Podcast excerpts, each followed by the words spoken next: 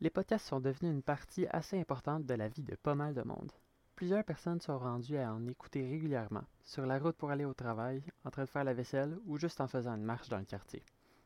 La popularité de ce type de média vous a peut-être déjà intéressé, que ce soit en voyant son succès ou en trouvant de l'inspiration, le sujet dont vous voulez parler. Par exemple, il y a quelques questions qui peuvent se poser quand on veut faire ça, comme le matériel nécessaire ou comment trouver son sujet. Alors, je vais essayer de vous donner les meilleurs conseils possibles si vous ou quelqu'un de votre entourage a envie d'essayer ça. Pour commencer, n'importe quel podcast a besoin d'une idée centrale. La plupart du temps, c'est bon de choisir quelque chose qui fait partie de vos intérêts. Si vous parlez de quelque chose qui vous intéresse pas du tout, ça sera reflété à travers votre contenu, vous allez sonner moins dynamique et votre public aura moins d'enthousiasme à vous écouter. Même si vous n'avez pas l'impression que votre idée pourra donner énormément de contenu, c'est toujours possible de développer dessus. Des bonnes questions à se poser pourraient être pourquoi est-ce que le sujet m'intéresse? Est-ce que ça passe à l'actualité? Est-ce qu'il y a des aspects de mon sujet qui sont nébuleux Et quelques autres. La façon dont vous décidez de développer sera propre à vous. Vous pouvez aussi décider d'avoir plusieurs sujets ou de changer. Vous pouvez garder la même, rester dans le même domaine, ou vous pouvez passer à un sujet complètement différent d'un épisode à l'autre. C'est recommandé de rester dans les mêmes lignes que ce que vous avez commencé avec, de garder une certaine constance entre épisodes, par exemple, il faut que vous rappeliez, vos éditeurs vont vous écouter pour ce que vous êtes. Alors, faites-vous confiance. Quand votre idée sera trouvée, la prochaine étape, c'est l'équipement. L'équipement est une partie importante de votre podcast parce qu'il vous faut des outils adaptés à ce que vous voulez faire. Je ne sais pas si vous avez déjà essayé ça, mais une scie, ça fait pas un super marteau. C'est la même histoire avec les podcasts. Chaque sorte d'appareil a ses utilités optimales. Commençons par la base de votre podcast, le micro. Le micro est un des essentiels du podcasting, mais le choix peut être un peu compliqué au départ. Voyez, certains micros sont plus adaptés à certains environnements ou types d'activités. Par exemple, les micros USB ou digitaux sont les plus faciles à utiliser. Il vous faut juste les micros, un ordinateur pour enregistrer, et voilà, votre équipement d'enregistrement est organisé.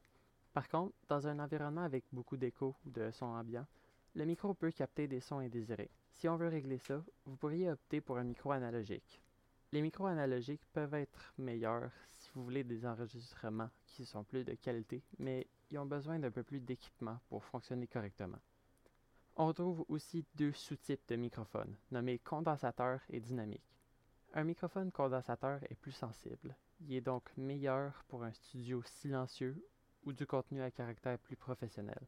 Les micros dynamiques, eux, sont meilleurs à ignorer les sons ambiants, ce qui laisse la marge de manœuvre pour la question de l'environnement sonore.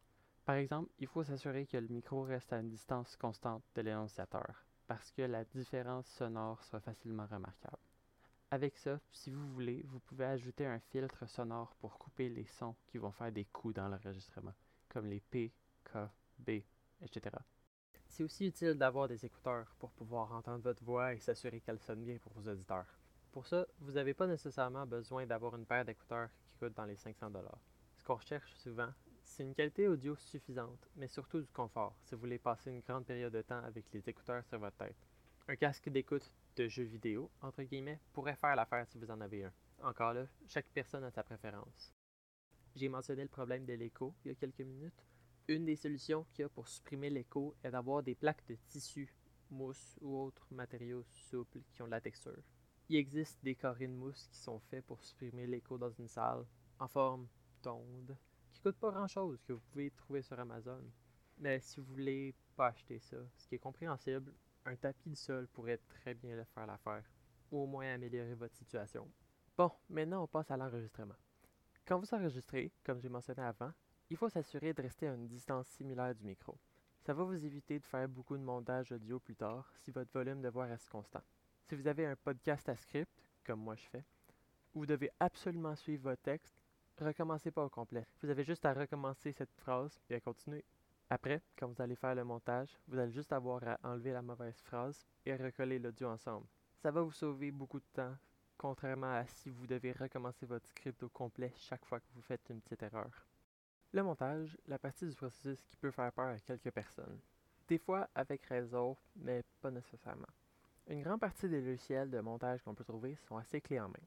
Souvent, la chose que vous allez avoir besoin, c'est du temps pour s'assurer que votre podcast sonne bien, soit bien arrangé et tout ce qui rentre là-dedans. Comme bon exemple, il y a Audacity, qui reste basique, mais qui fait parfaitement l'affaire si vous voulez un logiciel fiable. Sinon, si vous avez un logiciel de montage vidéo et que vous n'avez pas l'intention de modifier comment l'audio sonne, ça peut faire l'affaire. On est rendu à la dernière étape du podcast, la publication. La plupart des sites de publication de podcasts sont assez faciles à utiliser. Des fois, pour certaines choses, l'Internet peut avoir l'air d'un labyrinthe, mais si vous cherchez au bon endroit, tout devrait bien aller. Comme exemple, je vais expliquer le processus pour utiliser Spotify, ce que j'ai utilisé. Premièrement, cherchez RSS Feed sur Google. Trouvez le site que vous voulez utiliser et inscrivez-vous. C'est une place où vous allez pouvoir mettre vos enregistrements pour qu'ils soient accédés par la plateforme de votre choix.